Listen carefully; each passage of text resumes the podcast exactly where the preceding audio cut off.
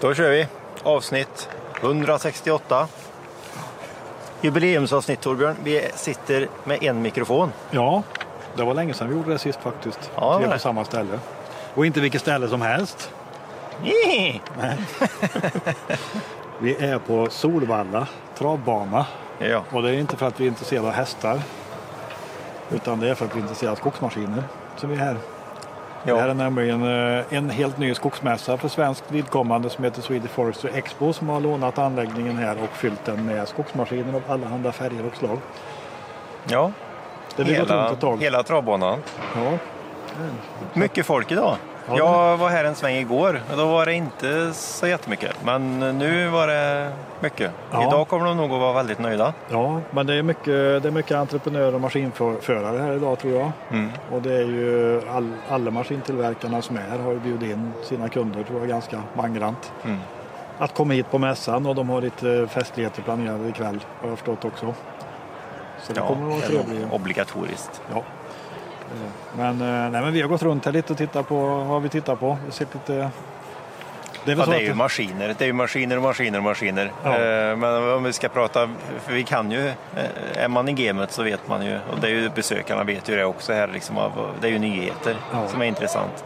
Och där finns det väl inte så jättemycket egentligen. Nej, men det är väl så här med det här, alltså det är en ganska mogen teknik idag utan det som händer och det kan ju vara väl så viktigt för de som äger och kör maskinerna. Det är ju mycket tuning, alltså finjustering, småändringar, uppdateringar utav allt ifrån data, mjukvara till små komponenter. Allt ifrån eh, förbättrad hydraulik och styrning till eh, plats för att ha snusdåsan i hytten ungefär. Va? Ja, ja, Lite så. Va? visst är det så. Annars är det väl eh, nya hytter. Det, det var väl sett några stycken. Ja, Eh, och sen så är det väl ett, ett väldigt bra tillfälle för eh, skogsentreprenörer och maskinförare att gå hit för att se kanske nyheter de har läst om Ja. eh, men inte sett det i verkligheten. Ja, det kan ju vara bra. och det är ju några år sedan det varit några stora skogsmässor nu på grund av pandemin. Och Ja. Det var Elmia Wood i fjol men det var ju ingen av de större företagen med utan de, de ligger ju bakom den här mässan som arrangörer i sin branschorganisation, de maskinleverantörerna. Mm. Så de gör den här tillsammans med ett eventbolag. Och, eh, ja, det finns för och nackdelar. Det, finns ju, det är ju en annan stämning att vara i skogen. Samtidigt är det mycket som är enkelt. Det finns bra toaletter och restauranger och lätt att ta sig hit Ja. för många, många utländska besökare. ja, ja visst. är det faktiskt. Att, Eh, definitivt. Ja. nej, men vi gör ju lite, du gör lite videoklipp som du kommer lägga upp sen Ja, men vi för den som lite- inte kan komma hit. li, lite eh, allt, allt möjligt. där. Vi skriver lite inför mässan. Då. Vi har väl Ecolog och lanserar en ny G-version på sina maskiner med en ny hytt Ja. som du nämnde. Rottnar en ny hytt och det är lite, ja, Komatsu har en ny åttahjulig, eller en uppgraderad skördare i åttahjulsformat Ja, som vi vet om. Då. John Deere har lite nya grejer. Sådär. Men eh, det, är- det är ju inte så att det kommer en helt ny maskin, det ser vi inte någonstans här. nej, och, och framförallt inte en helt ny maskin som ser annorlunda ut än vad man brukar se. nej, nej, Det- Där är vi inte riktigt i utvecklingsfasen på skogsmaskiner. Nej, och man blir nog lite bortskämd också. Men eh, för, för jag kommer ju ihåg någonting som har fäst sig hos mig. Det var ju Elmia Wood 2013 när Mm. Ponse släppte Skorpionen. Ja, Det var ju en stor grej. det var en stor grej. Ja, Och då släppte John Deere eh, kranspetsstyrningen samma mässa. mm. Det var också en ganska stor grej. det var ja, absolut. Eh, Så hände det mycket. Ja, så att, eh, men men, det är ju mycket som är viktigt för maskinförarna och ägarna framför allt att eh, optimering av allt möjligt. Ja, Det är det. Men, eh, nej, men en sak som är intressant att prata om idag tycker jag det är ju eh, skogsdata. Du har grävt mycket. Vi pratade förra veckan om, om eh, tusen kubiks avdelningar, tusen Ja, precis. Ett kartlager. Men nu har du grävt i årsringar. Så nu är du nere på Mm. liksom atomnivå. ja men det var ju lite mer av en slump som eh, man hittade. Sån, jag hittade sån öppen data från SLU. Mm. De hade släppt eh, 150 000 data från 150 000 provborrningar i Sverige Mm. i riksskogstaxeringen. Så då blev det ju lite intressant. Ja, då vaknar Ja, datanörden. ja, då vaknade datanörden. Så det satt jag med i början på den här veckan och skrev en tråd på Skogsforum som jag, ja, jag tycker det är väldigt spännande. Ja, Ja, det var framförallt att kunna komma åt och bearbeta datorn. Men ska du beskriva vad, för jag tror att det finns lite missförstånd i diskussionen efter vart det kommer ifrån det här. För det är ju data som sträcker sig långt tillbaka i tiden. Ja. Men den är insamlad med hjälp av borrkärnor där man har tagit årsringsbredden och räknat vilket, vilket mm. år den kommer ifrån någonstans då. Ja.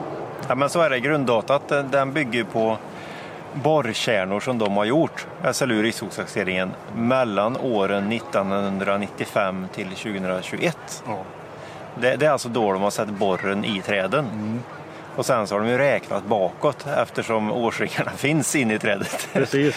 och då hade de snärjt ner det till, till och med bakåt i tiden 1946. Okay. Så det här är inte borrkärnor, gamla borrkärnor Nej. från 1946. Nej. Utan det här är ju nya borrkärnor som de har räknat bakåt. Då, det tillväxtåret 1946 finns med på en ja. äldsta de äldsta. Ja, precis. Ja, men det är en viktig del. Men, men eh, vad kan man se med årsringsdata då? Jo, nej, men... data fram och tillbaka. Det, det, var lite så det började, för jag började ju naturligtvis öppna den här filen på, jag tror det var över 100 megabyte. Mm. Uh, och så ser man ju ganska snart att det är en matris med en massa siffror i. Mm. Uh, och det är ju årsringsbredden och så har du ju uh, per rad så har du ju en borrkärna kan man säga. Då. Ja. Och det man såg, men det är ju inget statistiskt på något vis, men börjar man scrolla till 2015, 16, 17 så såg man att siffrorna blev mindre. Mm. Eh, och då blir det lite intressant för då är, blir de mindre så är det ju sämre tillväxt. Ja, ja. Så, så jag har inte grejat så jättemycket med det, men jag, gjorde en, en snabb djupdykning i, för jag kan ju en del om programmering. Mm. Så då, eh, Excel klarar jag inte av att bearbeta så mycket data, utan det blev ju att skicka upp det på en en server och använda ett programmeringsspråk och sen en, eh, en speciell matematikplugin för, för det språket. Och då funkar det ganska bra. Mm. Och det vi, eh, det vi fick ut av det, det var ju, vi gjorde ett, ett snitt per år på årsringsbredder mm. på hela sättet. Nej, inte riktigt hela sättet ska jag säga, det, men det står i tråden. Jag kommer inte ihåg exakt nu för jag, jag var tvungen att ta bort lite. Men det som var det, det konkreta och det intressanta det är ju att du har ju en rejäl puckel, alltså du har årsringsbredder som sticker, alltså de, de blir bredare. Man, man ser en klar puckel med början 1970 och slut 2010 ungefär. Ja, okay. Då ökar årsringsbredderna rakt över alla genomsnitt i alla träd? Ja, ja, det gjorde ju det. Alla diametrar. Och det, det blir väl det som blir lite intressant att diskutera vidare om. Varför är det så här? Ja. Jag tycker man kan ju se, om man tittar på data som du har lagt upp, då, det finns i tråd när du också delat upp det på landsändar, på norra Sverige, södra ja. Sverige och, nu, och, och Svealand och Götaland, precis som Riksskogstaxen gör i sin, sina uppgifter. Då. Ja. Och det man kan se det är att dels så har man ju variation, man har stora variationer mellan enskilda år. Mm. Och de är rätt lika i landet. Alltså går det upp väldigt mycket i ett år så gör det det på alla landsdelar. Mm. Och, och, och, samma om det går ner då. Ja. Och det kan man ju se vissa år som sticker ut både uppåt och neråt. Men, ja. men eh, Gudrun syns ju till exempel och går det ner. Mm. Och då är det årsringar på trä som står kvar. Det är ju inte de som har blåst ner på backen utan det är ju, de, de, som har stått kvar har ju tagit så pass mycket skada av stormen så att de växt sämre. Det syns ganska tydligt då. Mm. Och eh, 2018 är också tydligt tydligt ja. dippår. Det är ju riktigt ursligt. Ja, rejält. Ja, Så det, nej, men det, det, var faktiskt, jag visste inte om det. det var, man lär sig mycket på sånt där. Ja. Och det som var intressant var att hämta rådata från SMHI sen för att, när man började titta lite på varför kan det vara så här. Ja. Så, så fanns det ju data från och med 1961 till idag från SMHI, både nederbörd och temperatur. Och det ser man ju då, om vi ska börja med om det hade kunnat ha någonting att göra med det så känns det nog nej. För eh, temperaturen stiger sakta med åren, men inget extremt. Och nederbörden stiger också, lite så här, har en trend lite uppåt. Uh, så det kändes ju också lite fel. Men det som var intressant med den datan, det var, jag bröt ju ner den på regionnivå också. Och då ser man ju att det är väldigt lika. Att det skiljer inte så mycket? Nej, för det kommer det in någonting, något väder över Sverige så berör oftast det nästan stora delar av Sverige. Ja. Det var Ja, nej, intressant. men det så, man ser ju på årsringsbreven att det är, samma förändring årsvis mellan Ja. upp och ner. Va? Men däremot det finns ju, tittar man i material så finns det ju långsiktiga trender. Du var inne på den här puckeln ifrån 70 och uppåt mot 2010. Liksom. Mm.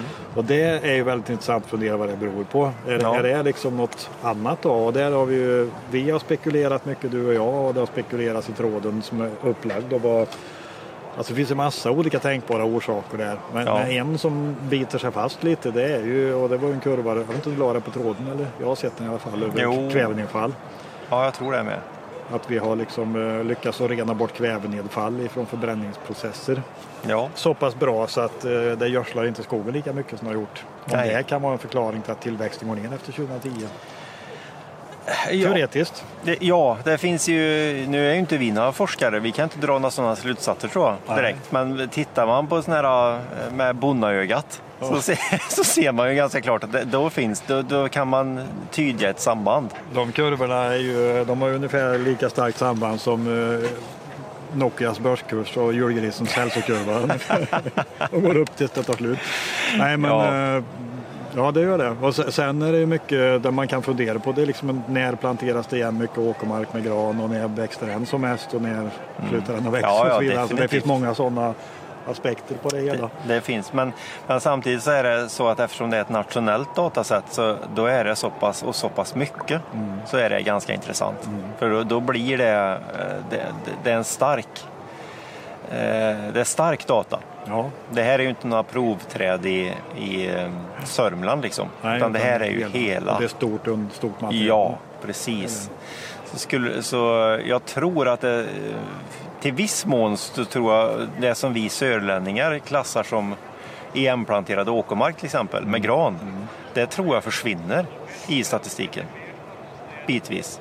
Ja. Jag Eftersom vet, det är så otroligt mycket. Arealmässigt att det inte är tillräckligt mycket. Men tittar man Ja. på landsdel så kan det ändå vara en del. För Götaland och Svealand har ganska stor areal som är igen, Ja, kanske ett par miljoner hektar som är igen beskogat under 1900-talet. ja. Någonstans. Men eh, vi vet inte så mycket om det här. Så det men, men det som förvånar mig när man ser det här och, och vad som går att, dels vad som går att läsa ut men också vilka frågor som dyker upp. Och det, det är ju vad, vad har SLU gjort med det här materialet? För Jag menar, SLU ja, det är ju ganska- deras material. Ja, det är deras material och de behöver ju ha ganska stor kapacitet att bearbeta det med sina, sina Ja. verktyg. va? Visst. Det, jo, jo, definitivt. De har väl troligtvis, förhoppningsvis gjort gravt djupare analyser än vad vi har gjort. Ja, men de har inte presenterat mycket. Det kom ju en kurva i årets skogsdata Mm. där de har tagit årsrings... För alltså den tillväxt, tillväxtdata som finns från SLU, från Riksskogstaxen, det är ju fem och nioårsmedel Mm. som man presenterar troligtvis baserat på det här Mm. eh, materialet då senare år.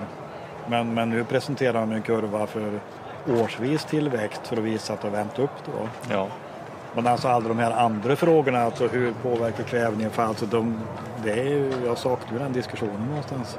Ja, jo, men man kan, inte, man kan inte ta bort den i alla fall tror jag. Nej, Så, och det finns ju, man, man blir ju förledd av datan och, och, och vill, skulle vilja titta närmare på det i alla fall. Det, definitivt.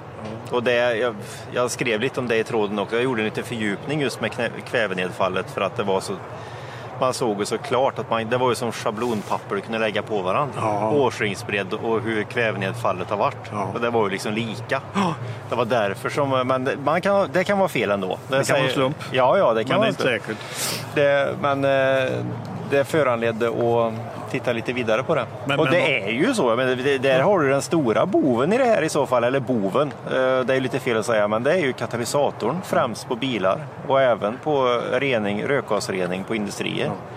Och där har det ju skett. Där säger ju, det säger ju forskningen att eh, vissa av de här kväveutsläppen har ju minskat med 46 procent sedan eh, 1990. Ja, och det är ju en paradox i att vi har lyckats ta bort så mycket av kväveutsläppen som har gödslat skogen. Men vi har inte fått bort koldioxiden så när vi behöver ta upp så mycket koldioxid som mest så slutar skogen att växa så bra. Ja, visst. Om det Det- nu finns ett sådant samband så är det ju, men eh, ja, det, det här är ju något som måste diskuteras vidare. Ja, och sen så har du ytterligare en paradox som jag måste nämna. Det är ju att eh, eh, processen i en katalysator är ju att den tar bort kväveoxider. Alltså det som genererar kvävenedfallet. Och där den gör av kväveoxiderna, den gör den delvis koldioxid. Ja. Så det, vi har gjort mer koldioxid, tagit bort kväveoxiderna och därigenom har vi tagit bort incitamenten för träden och verkligen suga upp koldioxiden från katalysatorerna. Skott i foten kan man kalla det för kanske. Ja. ja, om det stämmer. Om det stämmer. Ja. Nu är inte vi förespråkare för att släppa ut massa skit ur fordon och skorstenar och annat så, men, men, eh, det är en intressant diskussion någonstans. Så. Ja, det är det. är det ju. Men, eh, nej, men det med data är ju, är ju intressant. Vi fick ju faktiskt svar ifrån eh, Herman Sundqvist när det gäller annan typ av skogsdata idag. Ja, idag ja. Ja, vi ställde lite frågor till honom varför Sverige saknar bra statistik över virkespriser och avverknings eller virkesflöden, avverkningsnivåer. Mm. Eh, alltså det finns ju lite prisstatistik från leveransvirke och så finns det sent om sidor kommer det avverkningsstatistik när man har räknat ihop men det är ju flera år kan det ta innan vi får det. Ja. Och så jämför vi med Finland, det vi pratar mycket om i podden, där man varje månad redovisar priser och annat. Ja, och i sämsta fall kvartal. Ja, precis. Både Norge och Finland redovisar mycket oftare och mer ja. uppgifter än vad som görs i Sverige. Då. Och det fick vi faktiskt svar ifrån generaldirektören idag. Vad skrev han? Ja, han skrev väl att han höll med om att eh, ja, analysen var väl korrekt, att det saknas i Sverige de här uppgifterna. Och mm. eh, att han skrev också att han, det, det, är inte myndighetens uppgift att bistå med övervakning och eh, marknadsstatistik för marknadsaktörer utan eh, det handlar väl om att ha övergripande statistik. Skogsstyrelsen är myndighetsansvarig statistikmyndighet för skog, mm. Skogsstatistik men eh, han tyckte inte att det var myndighetens ansvar att tillhandahålla den här förfinade marknadsstatistiken om man ska tolka det så med, med priser. Han menar att det är marknadsdata som marknaden själv ska Mm. Och det gör man ju uppenbarligen en annan tolkning i Finland då, där man tar fram det. Men ja. sen skrev han också att de försöker med hjälp av biometria få fram mer uppgifter prismässigt än annat från leveransvirke. Då.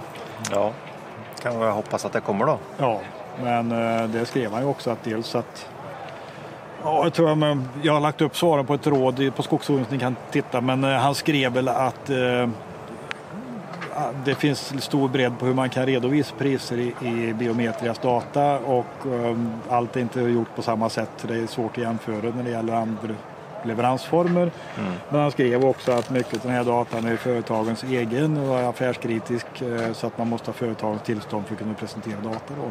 Mm. över prisuppgifter. Och, um, ja, det kan man ja. tycka vad man vill om. Ja. Han, han, skrev, han skrev faktiskt att eh, Skogsstyrelsen har inte eh, myndighetsuppdraget att presentera den här typen av data. Som man har till exempel andra myndigheter har inom energisektorn för att konsumenterna ska få tillräcklig kunskap om marknaden. Mm. Så har de fått andra uppdrag då. Ja, ja. Så det är kanske bollen kanske studsar tillbaka på regeringen som måste ge Skogsstyrelsen ett annat uppdrag att ta fram den här typen av uppgifter. Då. Ja. Ja, det vi får, får se. se. Vi följer frågan. ja, det gör vi. Ja. Absolut. Nej, men det, det är viktigt. Det, vi pratar, det blev mycket data i det här avsnittet nu. Det var lite ja. konstigt när vi sitter på Solvalla. Men, ja, ja, vi skulle eh, skogsmaskiner. Ja, men eh, det blev som det blev. Men det, det som är viktigt, och jag tycker att vi kan göra en liten teaser av det också, det är ju att eh, du har ju också börjat titta på data.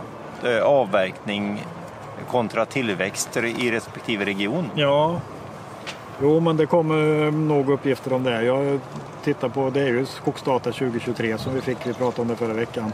Ja som kom från SLU där man sammanställer Riksskogstaxens senaste uppgifter. Och, och där eh, hävdar man ju då att tillväxten går upp igen och att vi bryter kurvorna som håller på att gå ihop nästan med mm. avgång, avverkning och tillväxt. Då. Men vi har brutit ner på landsdel och då är det ganska intressant att se faktiskt för att vi, vi överavverkar i Götaland jag tittar på all skogsmark och all avverkning och all avgång. Alltså mm. inte det som är utanför reservat eller så utan allt som växer och allt som tas ut och allt som dör. Mm. Och då har vi klart minus i Götaland och ännu större minus i Svealand. Mm. Det är södra Norrland och framförallt norra Norrland som har överskott på kubik och tillväxt. Så ja. vi är lite skyldiga. Ja, ja. Götaland och Svealand är ju skyldiga Norrland. Ja. En hel del. Det är tur vi inte har LULUCF eh, internt. internt. Det här kunde bli dyrt för sågverken och industrin. Ja, det är ju miljarder i så fall. Ja. Men, men det som också är uppenbart när man börjar titta på det på det här sättet det är ju just det här hur, hur otroligt hårt avgången slår. Alltså mm. träd som dör av olika orsaker, framförallt barkborrar är det ju i dagsläget. Mm. Är ju väldigt stora volymer idag och det tär ju på utrymmet och det hållbara skogsbruket på något sätt. Då. Ja, ja absolut. Eh, Så där finns det nog mycket att göra. Ja, och det var ju lite därför vi drog upp det med årsringarna också. Ja, Det har ju också en väldigt stark koppling. Direkt till avverkningen också. Ja. Så det, nu, pekar ju kurvorna lite åt fel håll. Avverkningen går ju spikrakt upp och tillväxten går ju ner. ja. Men det är det också inte- intressant att se tillväxtkurvorna från, eh, från skogsdata för att när man presenterar vissa tabeller över skogsmark, femårsmedelvärden, så går tillväxten upp. Men tittar man på all skogsmark på deras nioårsmedelvärden så går tillväxten ner då. Så det är också, det spretar lite beroende på hur man tittar. Det kan ju vara så att de här långa serierna har inte börjat plocka upp den ökade tillväxten än, men de korta serierna så märks den då. Ja, så kan det vara. Men ehm, eh, jag vet inte hur mycket tid vi har kvar. Vi hade någon liten fuling vi skulle ta upp tänkte jag. Men Jo, vi har lång tid. det var långt kvar. Bra.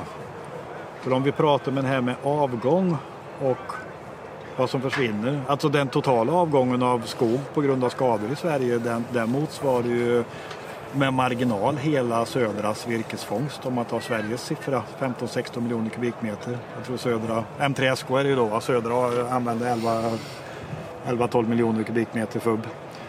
Ja. Eh, Så det är inga små. Det är ju, det är ju en hel eh, industrikoncerns samlade virkesbehov som försvinner upp i rök av barkborrar då. Ja, ja.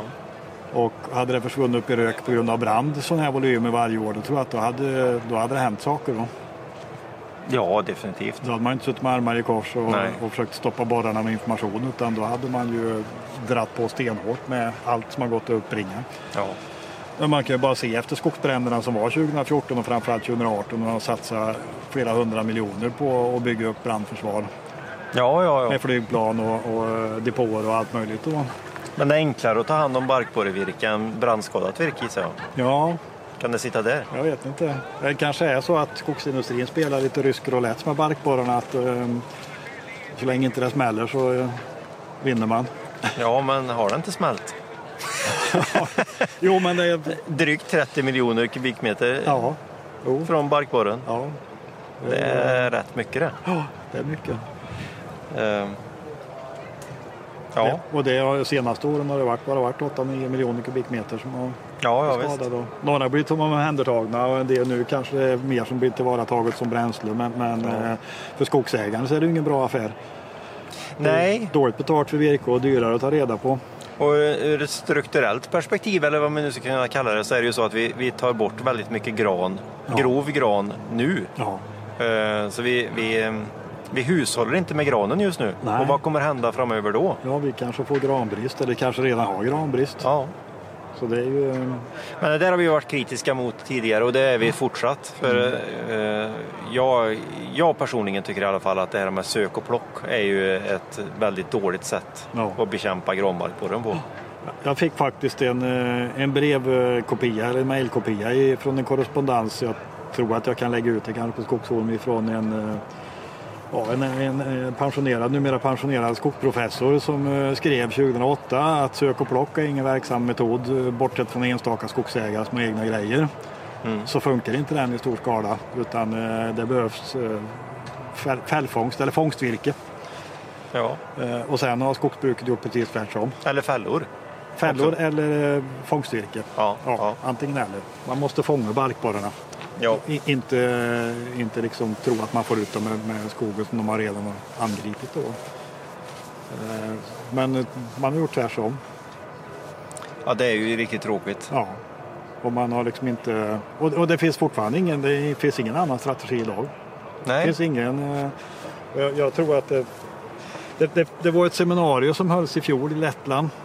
Där, eh, eller i Tjeckien tror jag, där Lettland berättar hur de har gjort. De har satt en skala.